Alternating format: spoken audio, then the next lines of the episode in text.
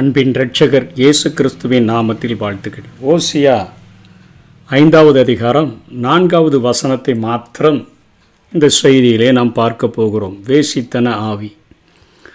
அவர்கள் தங்கள் தேவனிடத்தில் திரும்புகிறதற்கு தங்கள் கிரியைகளை சீர்திருத்த மாட்டார்கள். வேசித்தன ஆவி அவர்கள் உள்ளத்தில் இருக்கிறது. கர்த்தரை அறியார்கள் என்று சொல்லி இங்கே ஓசியா எழுதுகிறதை பார்க்கிறோம். வேதத்தில் வேசித்தனம் விபச்சாரம் ஆகிய இரண்டும் காணப்படுகின்றன. ஆனால் இதை எப்படி சொல்கிறாங்கன்னா ஆகிய இரண்டிற்கும் ஒரு சிறிய வித்தியாசமான கருத்துக்கள் இருக்குதுன்னு சொல்கிறாங்க வேசித்தனம் என்பது மனமாகாத இருவர் புரியக்கூடிய ஒரு காம உடலுறவு எனவும் விபச்சாரம் என்பது மனமான ஒருவருடன் கொள்ளும் காம உடலுறவு எனவும் ரெண்டுக்கும் ஒரு சில வித்தியாசங்கள் இருக்குது. ஒரு சின்ன வித்தியாசம் கருத்துக்கள் இருக்குதுன்னு சொல்லி சொல்லுகிறார்கள். இங்கு தேவனுக்காக நியமிக்கப்பட்ட கற்புக்கு அரசியாக விளங்க வேண்டிய இஸ்ரவேல் அந்நிய தேவ வழிபாட்டினால் தீட்டுப்பட்டதாக இங்கே ஓசியா குற்றம் சாட்டுகிறார். அந்நிய தேவ வழிபாடுகளும் விபச்சார செயல்களும் மிகுந்த தொடர்புடையவை என நம்ம அறியக்கூடியவர்களாக இருக்கிறோம். இஸ்ரவேல் அந்நிய வழிபாடுகளில் அழிந்து போக காரணம் வேசித்தன ஆவி அவர்களுக்குள் இருந்தது என ஓசியா கூறுகிறார். அது கர்த்தரை அறிய உந்தாமல் அந்நியரை அறிய உந்தக்கூடிய ஒரு உந்துதலை அவர்களுக்கு கொடுத்தது என்று அவர் கூறுகிறார்.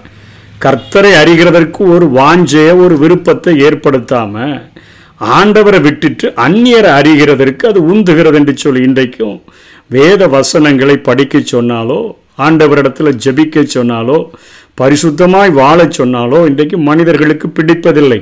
அவர்கள் பாவமான காரியங்களை செய்கிறதற்கும் பரிசுத்தமில்லாத காரியங்களை செய்கிறதற்கும் ஜபத்தையும் வேத வாசிப்பையும் தள்ளிவிட்டு மற்ற எல்லா விதமான சிற்றின்பங்களுக்கும் தங்களை அர்ப்பணித்து அதற்கு உந்துகிற அந்த உந்து விசையில் அவர்கள் செயல்படுகிறதை இன்றைக்கும் நாம் பார்க்கிறோம். இன்றும் ஒரு விசுவாசியினுடைய ம அந்த வாழ்வில் விசுவாச உலகத்தில் இந்த வேசித்தன ஆவி எப்படி போராடுகிறது?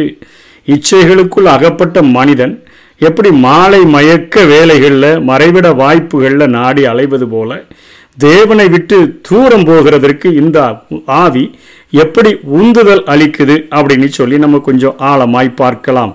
இன்றைய கிறிஸ்தவ உலகில் அந்த வேசித்தன நிலையை பற்றி எரேமியா ஐந்து முப்பத்தி ஒன்று நமக்கு சரியாக இன்னைக்கு இருக்கக்கூடிய சூழ்நிலையை அது விளக்கக்கூடியதாக இருக்கிறது. இன்றைக்கு தீர்க்கதரிசிகள் கள்ள தீர்க்க தரிசனம் சொல்லுகிறார்கள் ஆசாரியர்கள் அவர்கள் மூலமாய் ஆளுகிறார்கள். இப்படி இருப்பது என்னுடைய ஜனத்துக்கு பிரியமாய் இருக்கிறது என்று சொல்லி ஆனாலும் முடிவிலே என்ன செய்வீர்கள் என்று எரேமியா கேள்வி கேட்பது போல இங்கே எழுதியிருக்கிறார். அதாவது கொஞ்சம் நல்லா தீர்க்க தரிசன வரங்கள் இருக்கிறது போல மக்களை உணர்ச்சி வசப்படுத்தி எப்படியாவது தங்களுக்குள்ள இழுக்கக்கூடிய ஒரு வசீகரமிக்க ஒரு தீர்க்கதரிசி என்று பெயர் பெற்றவர்கள் வந்துவிட்டார்கள் என்று சொன்னால் இருக்கக்கூடிய போதகர்கள் அவர்களுக்கு மேடைகளை அமைத்து அவர்களை பேசுகிறதற்கு அவர்களுக்கு வாய்ப்புகளை ஏற்படுத்தி கொடுத்து அதன் மூலமாக கிடைக்கிற அந்நிய அந்த ஆதாயத்தினால் அவர்கள் ஆளுகிறார்கள்.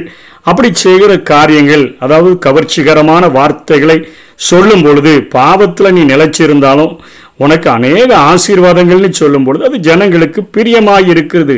பரிசுத்தமாய் வாழுங்க பரிசுத்தமாய் ஒப்பு கொடுங்கன்னா பிடிக்கிறது இல்லை ஆண்டவர் உங்களை ஆசீர்வதிக்கிறார் உங்கள் அபரிதமாய் உயர்த்துவார் உங்களை வாழாக்காமல் தலையாக்குவார்னு சொன்னால் இன்றைக்கு ஜனங்களுக்கு அது மிகவும் பிரியமாக இருக்கிறது.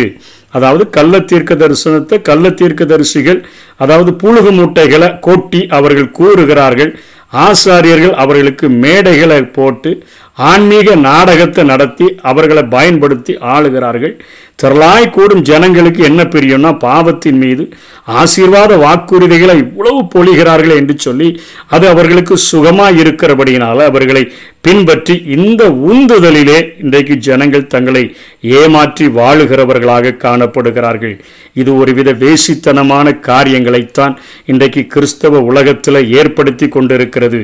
வேதாகமத்தை குறைவுபட்டதாக காட்டி உணர்ச்சிகளால் மதிமயங்க செய்து அங்கே குறிகளினால் வஞ்சித்து அநேக குறி சொல்லுகிற காரியங்களை செய்து அரசியல்வாதிகள் போன்ற போலி ஜெப வாக்குறுதிகளை அது ஒரு நாளைக்கு ஒரு வாக்கு தத்துவம் ஒரு வாரத்துக்கு ஒரு வாக்கு தத்துவம் ஒரு மாதத்திற்கு ஒரு வாக்கு தத்துவம் நீ பாவத்திலிருந்து மனம் திரும்பினா அந்த ஆசீர்வாதங்கள் இயேசு கிறிஸ்துவுக்குள் ஆமென்று மாமேன் என்று இருக்கிறத சொல்லாமல் போலி ஜப வாக்குறுதிகளை கொடுத்து ஏமாற்றி காணிக்கைகளை கவர்களில் வாங்குகிற ஒவ்வொரு மனிதர்களினால இன்றைக்கு தமிழகம் கூவி அழக்கூடியதாக காணப்படுகிறது.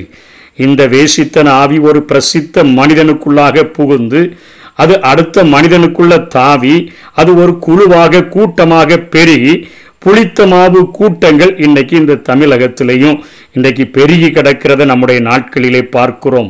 பொய் போதனைகளினால புளித்த நெடி வீசுகிற போதனைகளுக்கு பலிகடா ஆவோரை.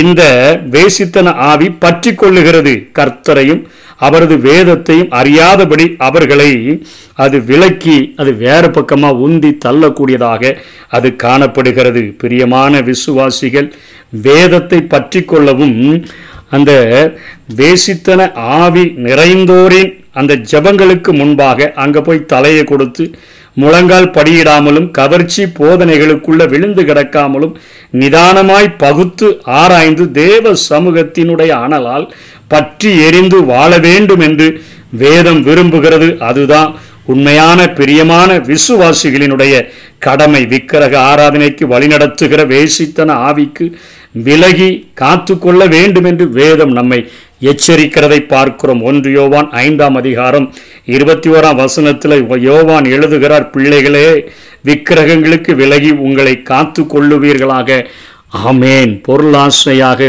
விக்கிரகம். இன்றைக்கு ஆசீர்வாத கூட்டங்கள் என்று சொன்னால் இன்றைக்கு நிரம்பி வழிகிற ஜனங்களை பார்க்கிறோம்.